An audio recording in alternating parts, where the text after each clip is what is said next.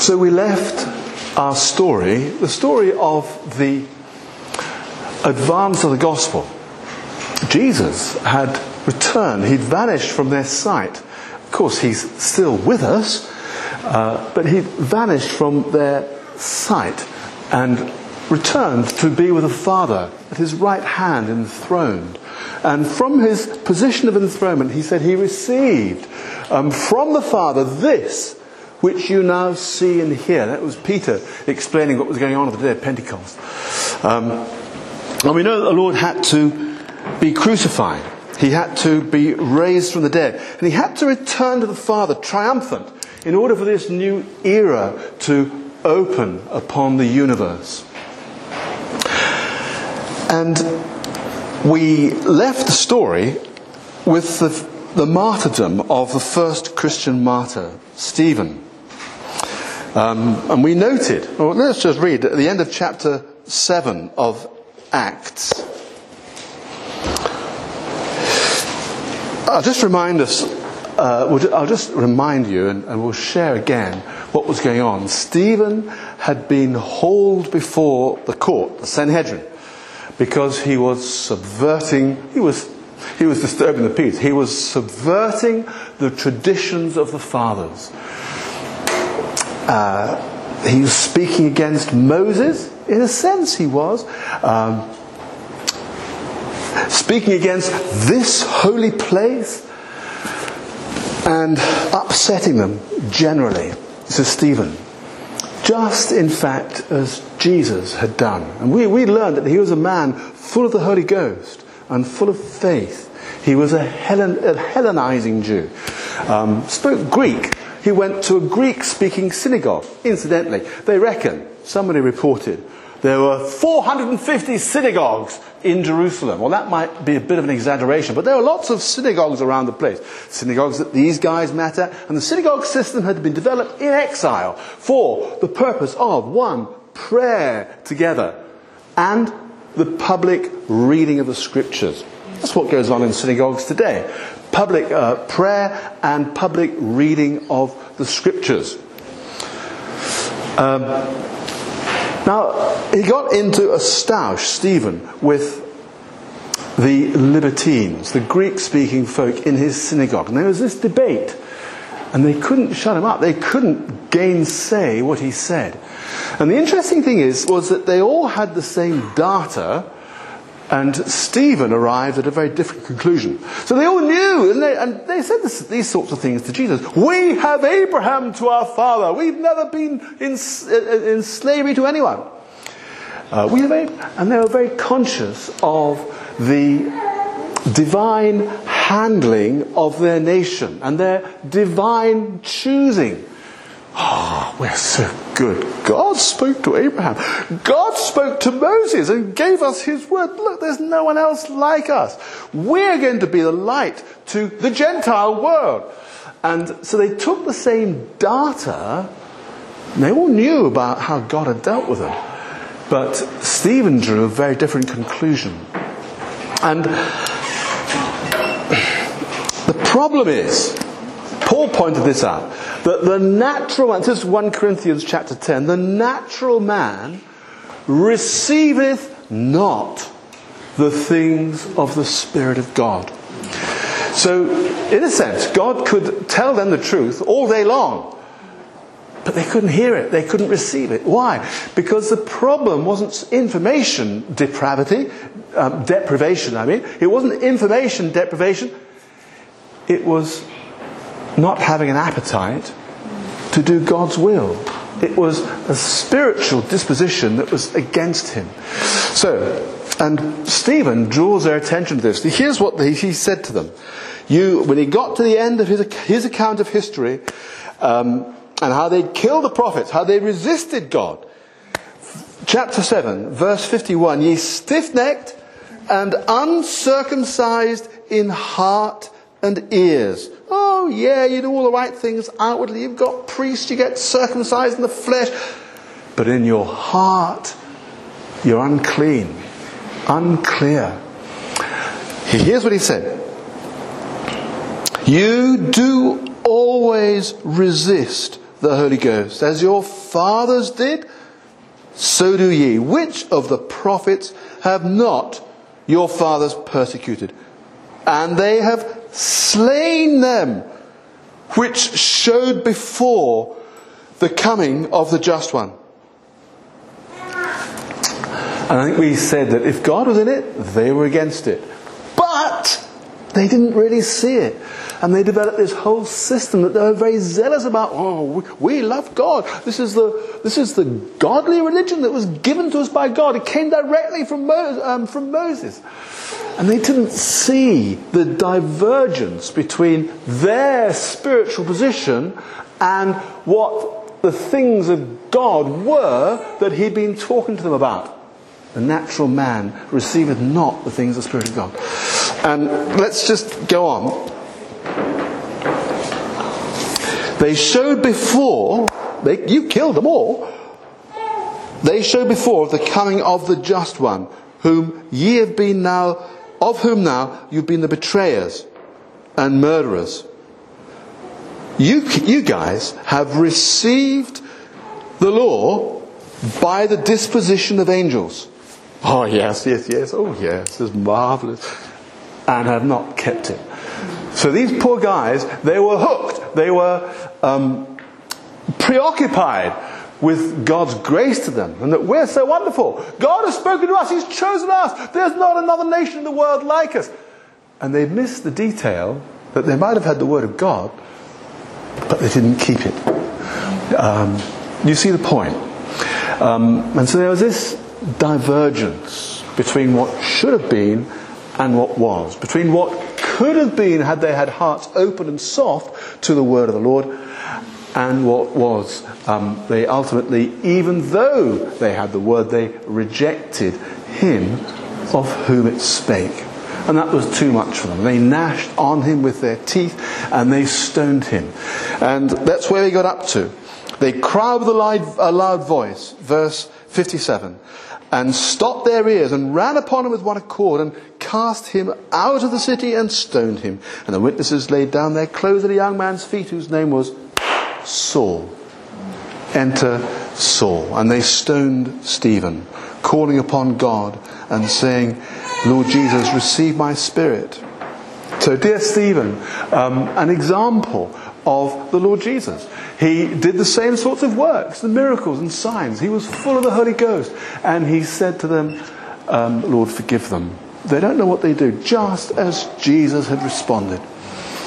Truly, um, he was Jesus, the firstborn among many brethren. Oh, all same family. They all do the same sort of thing. They got the same spirit. They, mm, okay.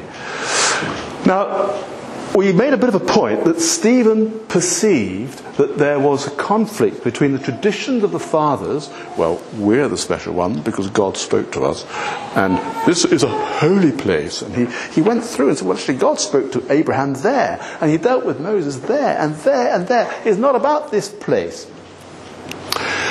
And Stephen could perceive with his Hellenizing outlook, his Greek speaking outlook, he could perceive that this uh, Christianity, this new faith that was um, born and evidenced in the temple among the Jews, was on a collision course with the traditions of the fathers. Um, and interestingly, uh, it suggested that Saul could see the same thing. Gamaliel had said, Oh, look, guys, chill. Remember Gamaliel uh, at the Sanhedrin? He'd said, Look, chill. These, these people, these hotheads, they come up and it comes to nothing. He said, but leave these blokes alone. Do you remember this in chapter 5? You leave these blokes alone. If it's of man, it'll come to nothing. It'll just fizzle out. But be careful. If it's of God, you might find yourself up against and fighting God. And you're not supposed to do that. You remember that? That wasn't what Saul was like. He could see the conflict, he could see the incompatibility, and he was after them. So that brings us to chapter 8. And Saul was consenting unto his death. Yeah, yeah. Look, he was a, a good, zealous Jew. And there's this thing about the religious nature of man. It can become, uh, it can become embroiled in things that are actually quite well, they are. They're carnal and ungodly. And so he loved God. He says of the Jews later on in Romans chapter 10, he talks about the Jews. I, I bear them witness. They have a zeal for God, but not according to knowledge. It was corrupt. It was perverse. They'd missed the point. I, I think I've said to you before. I've worked um, with Muslim folk, and I was amazed. There are folk among them, and they had a zeal for God. They cared about pleasing Him, but not according to knowledge. Um, and and that's the point about our human hearts is that our instinct to please God can become corrupted and diverted into fanaticism and z- zeal that just ain't anything to do with the Father. Do, do you see that? We kind of know that He's there, and we say, oh, He's, and we, we get some ideas about what He wants from men and women, and it's got to be like this and this and this. And actually, it's got nothing to do, uh, and, and the way we think we're serving Him has got nothing to do with the will of God and His mind. Here was Saul in this condition. Yes. Well, let's look at the data. God had said in Deuteronomy that cursed is everyone that hangs on a tree, a gibbet, a pole, a stick, a cross. He's got God's curse on him. So Saul would have been incensed. They're talking about these things undermining the Mosaic traditions. They're talking about a man who was hung on a gibbet, who comes under God's curse and trying to tell me that he is the Son of God, the Messiah. Get rid of these guys. You understand? Data in, carnal mind, decision and position adopted. So we'll go on later on to hear about Saul's conversion. Saul, why persecutest thou me? Okay, but let's not be too hard on him. Um, he, he was a, a zealot. Where could we look? Let's have a look in chapter 11. No, let's, let's have a look in Galatians chapter 1, I think, and where he just mentions his zeal and remember his commentary on the Jews that he bore them witness. They have a zeal for God, but not according to knowledge. Let's go to Galatians 1, verse 11. But I certify you, brethren, Galatians 1, verse 11, I certify you, brethren, that the gospel which was preached of me is not according to man. All right, it wasn't some invention. It wasn't a tradition that he had made up out of the scriptures. Uh-uh. This comes from God. Here's, let's go on. And by, by the way, so much of what the Jews did, the traditions of the fathers, were invented. No, no, look, if you're going to be a good Jew, you mustn't walk more than two miles on the Sabbath because God said you must rest on the Sabbath. Now, we're going to tell you what it is to rest. Don't you pull your uh, no, the putting a horse, a cow out of the ditch was all right, apparently. The Lord used that. He said he wouldn't leave him in there.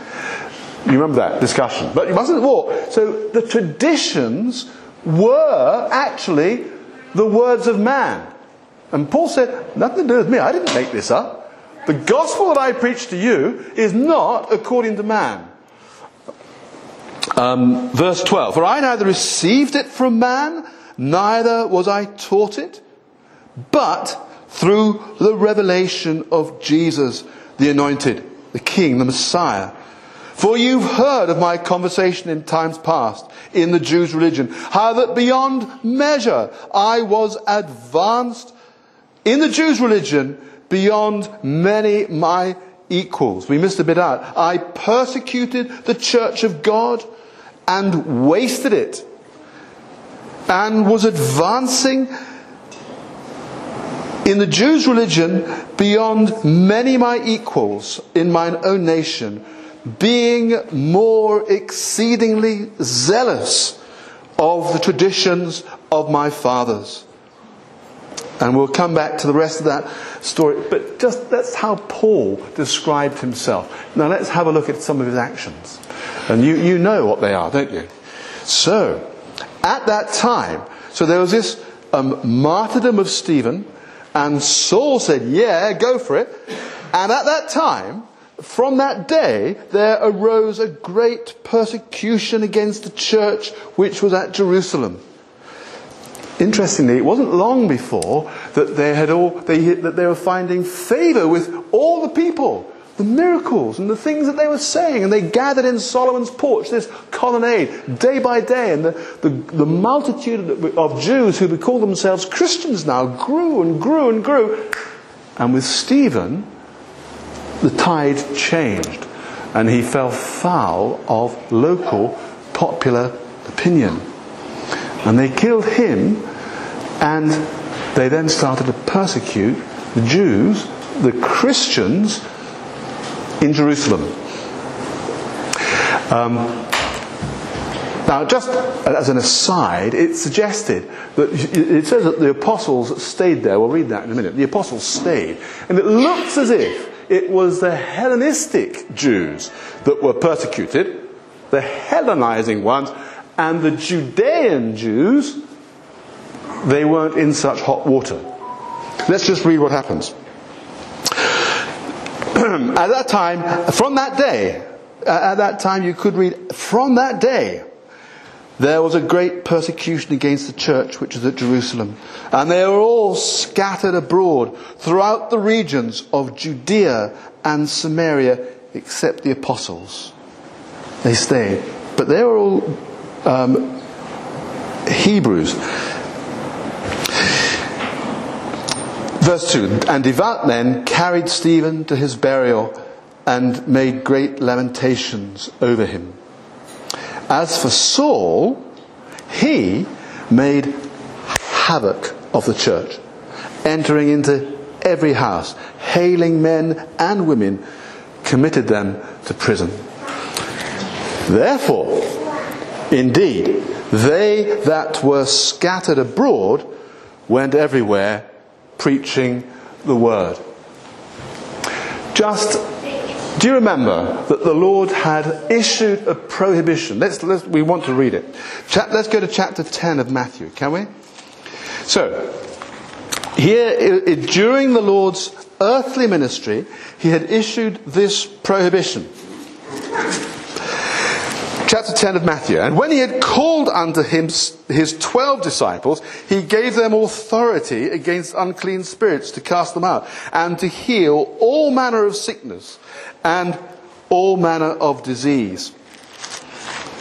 Now, the names of the twelve apostles are these. First, Simon, called Peter, Andrew his brother, James the son of Zebedee, John his brother, Philip and Barnabas, sorry, Philip and Bartholomew, Thomas, Matthew the publican, James the son of Alphaeus, and Lebbaeus, whose surname was Thaddeus, Simon the Canaanite, and Judas Iscariot, who also betrayed him. These twelve Jesus sent forth and commanded them, saying, Go not into the way of the Gentiles, and into any city of the Samaritans enter ye not, but rather go to the lost sheep of the house of Israel. That was what was happening then. And as you go, preach, saying, The kingdom of heaven hath drawn nigh. Heal the sick, cleanse the lepers, raise the dead, Cast out the, the, the devils. Freely you've received, freely give. So, interesting enough, that, that was the same message that was announced by John. Repent, for the kingdom of God is drawn near, is at hand. Jesus had the same message. Repent, the kingdom of God is at hand. The disciples, they were to go out with the same message. Repent, for the kingdom of God has drawn near. It's time. The time of fulfillment has come. Let's read on a little bit. Provide neither gold nor silver nor brass in your purses, nor scrip for your journey, neither two coats, neither shoes, nor yet staves, for the workman is worthy of his meat. I think we'll leave it there. Um, when we go, however, to, Let's have a look in. Let's have a look in Luke 2 32. And then you will go to Acts and you'll see the point. But it was changing. That was for those disciples then.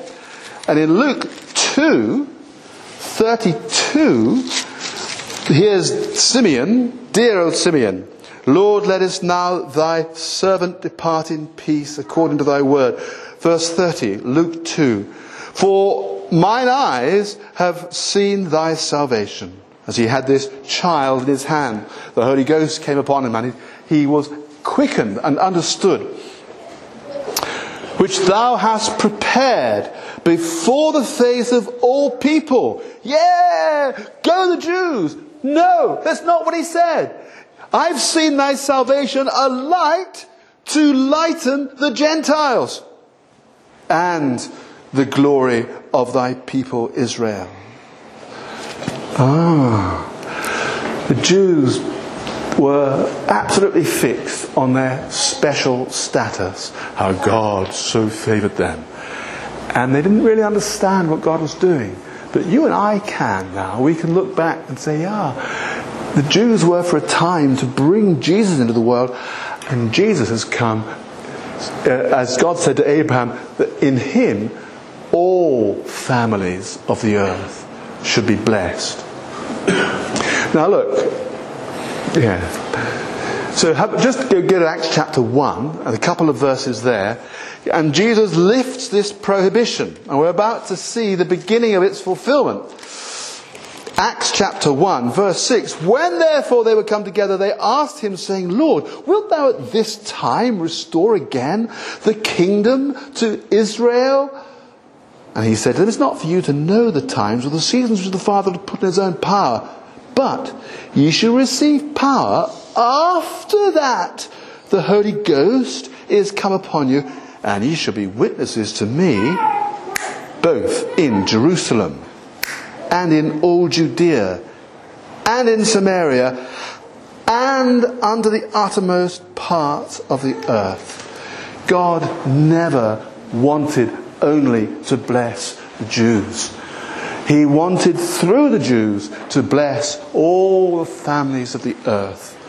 And you would say, oh yeah, I feel so blessed. My crops are growing. I've got somewhere to live. I have a wife. I have 12 children. I, uh, the, the cattle are bearing well. I, I'm so blessed. Well, hang on. Mate, not so fast. God sends his sun to shine on the evil and the just. He sends his rain on the evil and the just. Perhaps that wasn't the blessing he was talking about.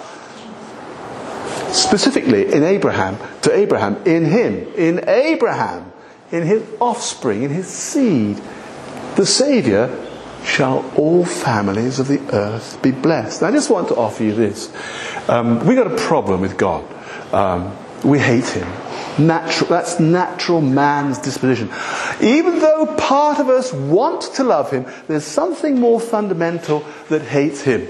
We put him to death. That was an expression of the human sin. Don't you, t- don't you tell me what to do, God. I'm in charge. It's my life. I determine what happens. Ah, we hate God. We're God murderers. We don't want God. We're in charge. And so when Peter spoke to them on the, uh, soon after the day of Pentecost, um, God sent Jesus to bless them first. I think we might, we might need to read it again. Again, in, this, in the wash up, after the extraordinary event, in Peter explaining to them what was going on,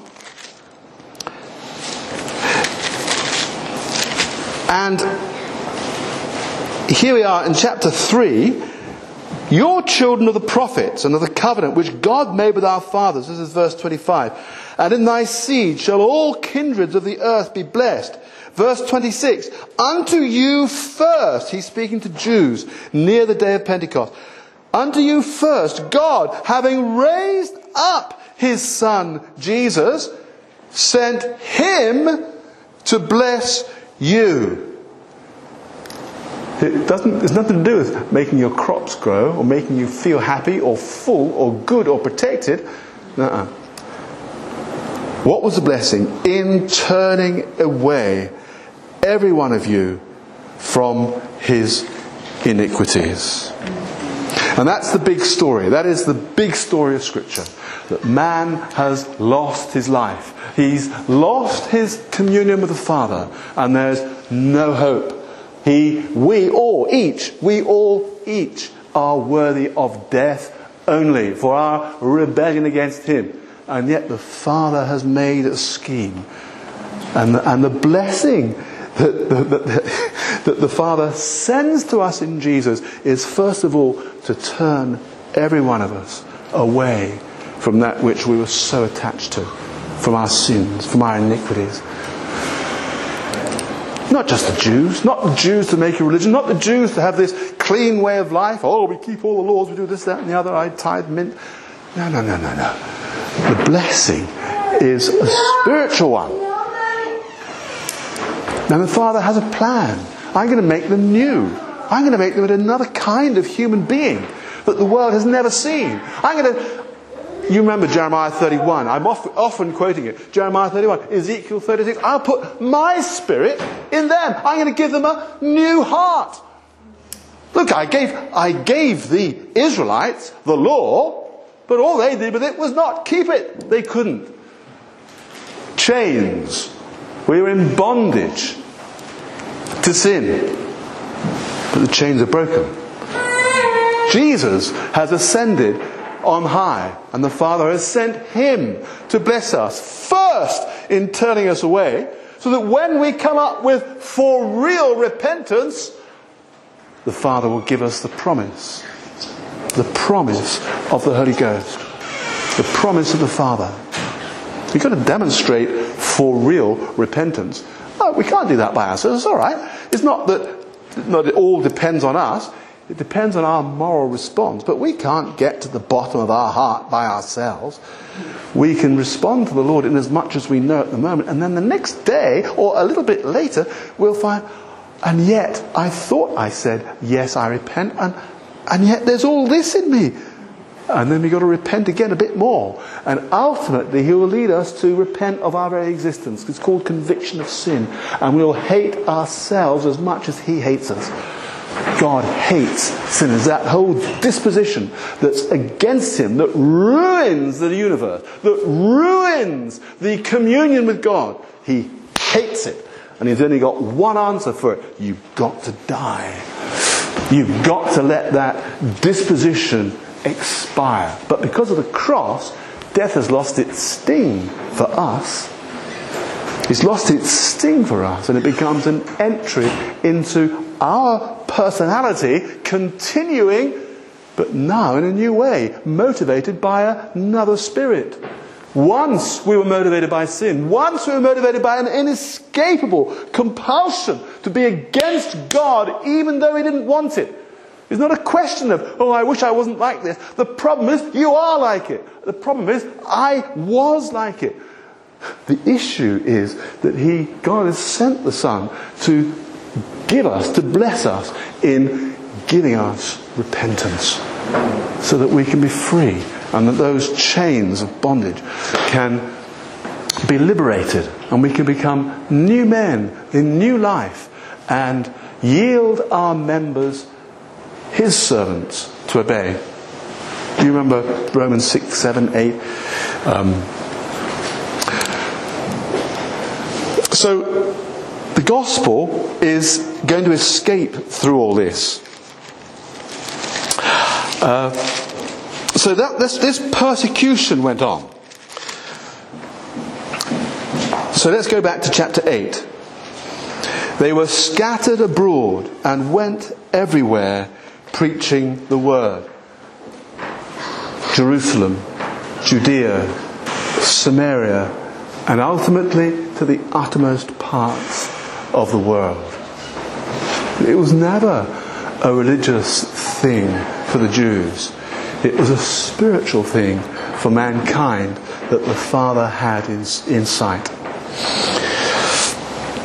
Then Philip went down to the city of Samaria. Are you for real? We hate the Samaritans. The Samaritans hate us. We despise them. They are the ones that have got their own separate uh, religious system. They got Mount Gerizim, a temple. Quite a contrary to what God had commanded. That it was in Jerusalem I had placed my name. That's where there's going to be a temple. Quite contrary to that. And the whole history of they hated each other. And Philip, this remember Philip, he, he couldn't do his job anymore. He was one of the almoners, look after the they chose seven men of the full of the Holy Ghost, and Philip was one of them. And they couldn't do their job anymore because all the Hellenistic Jews were fleeing Jerusalem. So he went to Samaria and preached the gospel. And you know, the Samaritans also believed in a coming Messiah. So he would have been aware of this. Verse 5 And he preached Christ to them, and the people, with one accord, gave heed unto those things which Philip spake, hearing and seeing the miracles which he did. For unclean spirits, crying with a loud voice, came out of many that were possessed with them. And many, taken with palsies and that were lame, were healed. And there arose great joy in that city. Can I just remind you that it was a Samaritan town, Sychar, um, that was receptive to Jesus in a way that the Galileans and Judeans had never been. Remember the woman at the well? And all, no signs, no miracles, just one word of knowledge about the woman. You'd say truly that the man you're with isn't your husband, but you've had five. And she said to them, Do you remember this? The woman at the well? And, um, and she went back and said, Come see a man that told me everything I ever did. He knows all about me. Just one little word of knowledge was enough to trigger a, a great wave of the beginning of faith. And they flocked to him. And they said, Stay for longer. And he stayed for a couple of days. And then he had to go back to. Do you remember that? That was the Samaritans. They seemed to have been right. Here they were. Philip arrives. And he preached Christ to them. And they responded. Hallelujah. Amazing. Here it was. And Jesus had been there a few years before. Bef- when this blessing was not yet available. When the gospel was not yet made. Jesus came to make the gospel. He came to die and rise again and enter the presence of the Father so that he could shed forth this which you now see and hear. And thou, Philip was on the other side. And these hearers were on the other side of Pentecost. And it was available to them. And the people with one accord gave heed to those things. There was great joy in that city. And I think we're going to have to look another day at that. What I'd like to do, please, if you are willing, just about two things first. Let's go to Matthew 15, just to illustrate this and to emphasize this opposition between man, even man trying to do the right thing. Natural man can't cope with God. Even the good bits. Remember, we read that all our righteousnesses are as filthy rags. Even the blokes who are trying to do the right thing produce a kind of righteousness that's tainted and wrong. So here were the poor old Jews, Matthew 15. Um, and we'll read a few verses. Then came, then came to Jesus scribes and Pharisees, which were from Jerusalem. Why do, he was up in Galilee at this time. Why do thy disciples transgress, here we go again, the tradition of the elders? And they were imbuing the tradition of the elders with divine authority. Um, tradition of the elders equals what God wants. i have got to tell you, I've been there. Um, it's very easy for um, men and women to imagine that what they understand to be divine is divine. Oh, no, no, no. The things that are divine are only the things that are divine. And people can get, um, they can get very zealous and very particular about what they think God intends. Here they were. Why, is he, why are they transgressing the traditions of the fathers?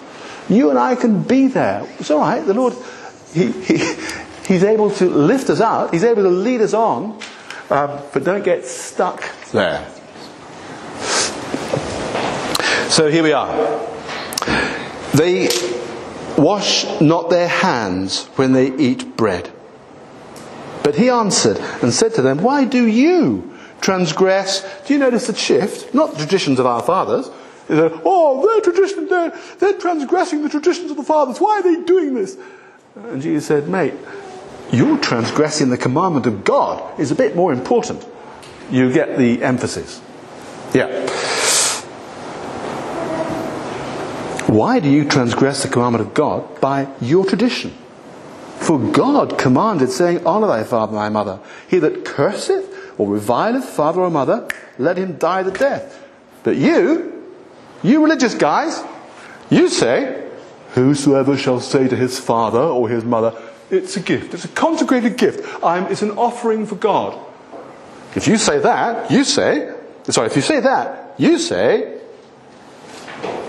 By whatsoever thou mightest be profited by me, and honour not his father or his mother, he shall be free. Look, if you're giving that money that your mum and dad need, remember, we didn't have social security, um, to honour mother and father, you would help them in the days when they didn't have very much money and they weren't um, able to earn money. Remember that, kids? When they're, okay, yeah, you've got to look after them. And they said, and they said, oh, no, no, no, but if it's going to be given to the temple, because we got our hands in the temple till, um, that's okay. You don't have to give it to him. And Jesus picked up on this and said, You're dishonoring the commandment of God. You're teaching them that they can get off the hook and uh, appear to be good religious people. Oh, yes, I'm the one that gave so much money. You see that, see that nice bit of gold there on the gate beautiful. I put that in there. That was a gift from me. And mum and dad were left to starve. You understand? So, thus you have made the commandment of God of none effect by your tradition, you hypocrites. Well did Isaiah the prophet say to you, prophesy concerning you, saying, um, and this is what I was trying to describe earlier, just the endemic contrariness, the endemic rebellion against the Father, found in human hearts.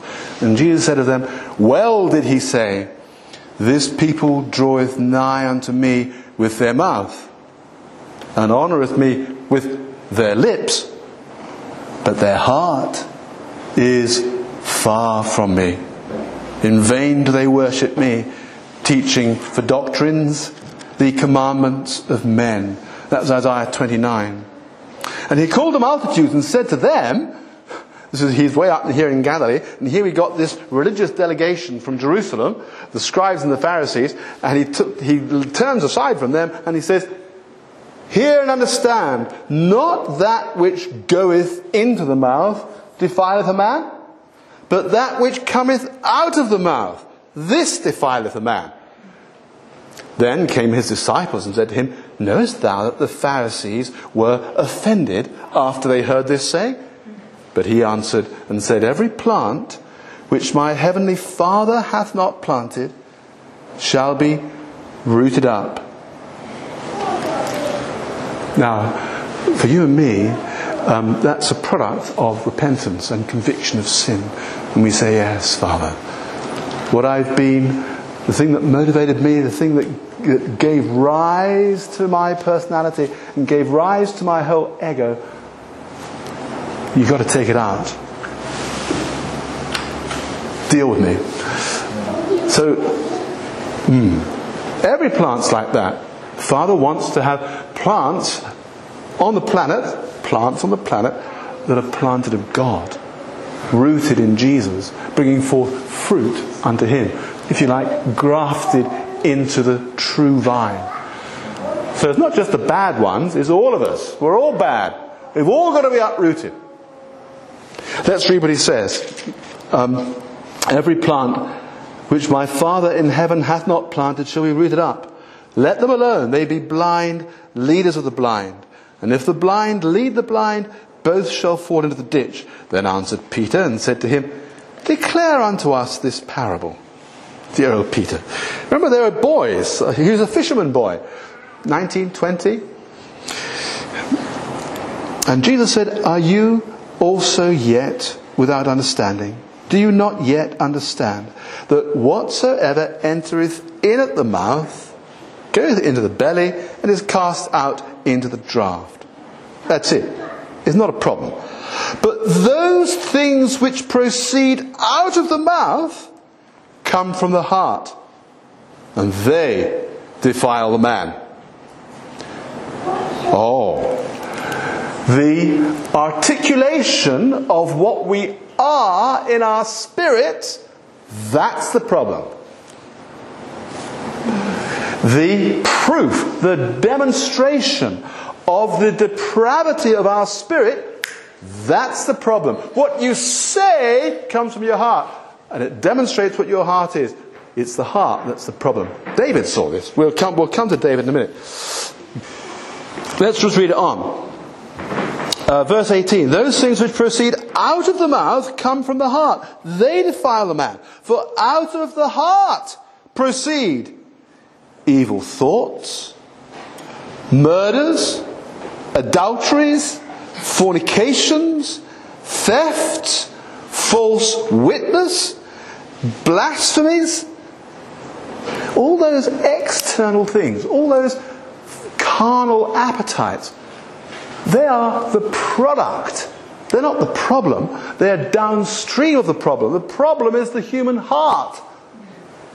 Those excesses and wrong actions aren't the problem. They are downstream of the problem. They are the result of the problem. They are the effluent of an unclean heart. It's quite an interesting thing um, for you and me to remember. Because when we bump into somebody, you can see, we, what we see is the external thing. But the external thing is the outworking of the heart. So the problem with those lusts of the flesh is that they are indicative of a heart that's wrong. Lawlessness. Sin is lawlessness, says John in the first epistle. Sin is not having any law. I'm in charge. No law applies to me. I'm going to do what I want. I'm going to lawlessness. I won't submit myself to the Father.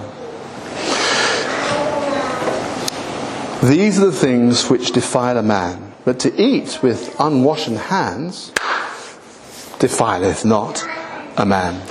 So Jesus was at pains to lead them in an understanding of human life as being essentially spiritual. And human problem, humans, uh, the, the human failing before God being not external, not uh, practical, it's spiritual. The problem, you know the old saying, the heart of the human problem is the problem of the human heart, which is why the Father has constructed, has made, has provided an answer, a solution, a salvation that gets at the heart of the problem. And that by making the heart right, I'll, put, I'll give them a new heart. A new heart? Yeah. Look, I gave Moses my laws, and they promptly ignored them. Or they didn't ignore them, they just broke them. I'm going to do it differently in the new covenant. So Jeremiah 31. I'm going to write my laws in their heart. What does that mean? It means God's going to make you like Him so that your heart is like His heart. What's written in God's heart? His laws, His nature, His being. That's what's written in His heart. He says, I'm going to write that in them. I'm going to give them my spirit. This is Ezekiel 36. I'm going to put my spirit in them. A new covenant. Not according to the old covenant, which they break. That was never intended. It was never imagined that it would solve the problem, but it was preparatory for this answer to the problem of the human heart. Hallelujah. Um, and so, dear Saul could see this. Uh, he could see some of it. He could see that there was a conflict, and he went around locking them up, persecuting them, killing them. We'll have more to deal to see um, about Saul's life down the track. So what happened here? Well, here the gospel escapes the Jewish temple. It escapes Jerusalem and they start to move out. Why? God always intended it should be like that. He had an answer for mankind wherever he's found. Whatever his um, personality, whatever his race, whatever his culture, the same answer, one that gets to the heart of the problem. And he sent Jesus to bless us by leading us, by giving us repentance.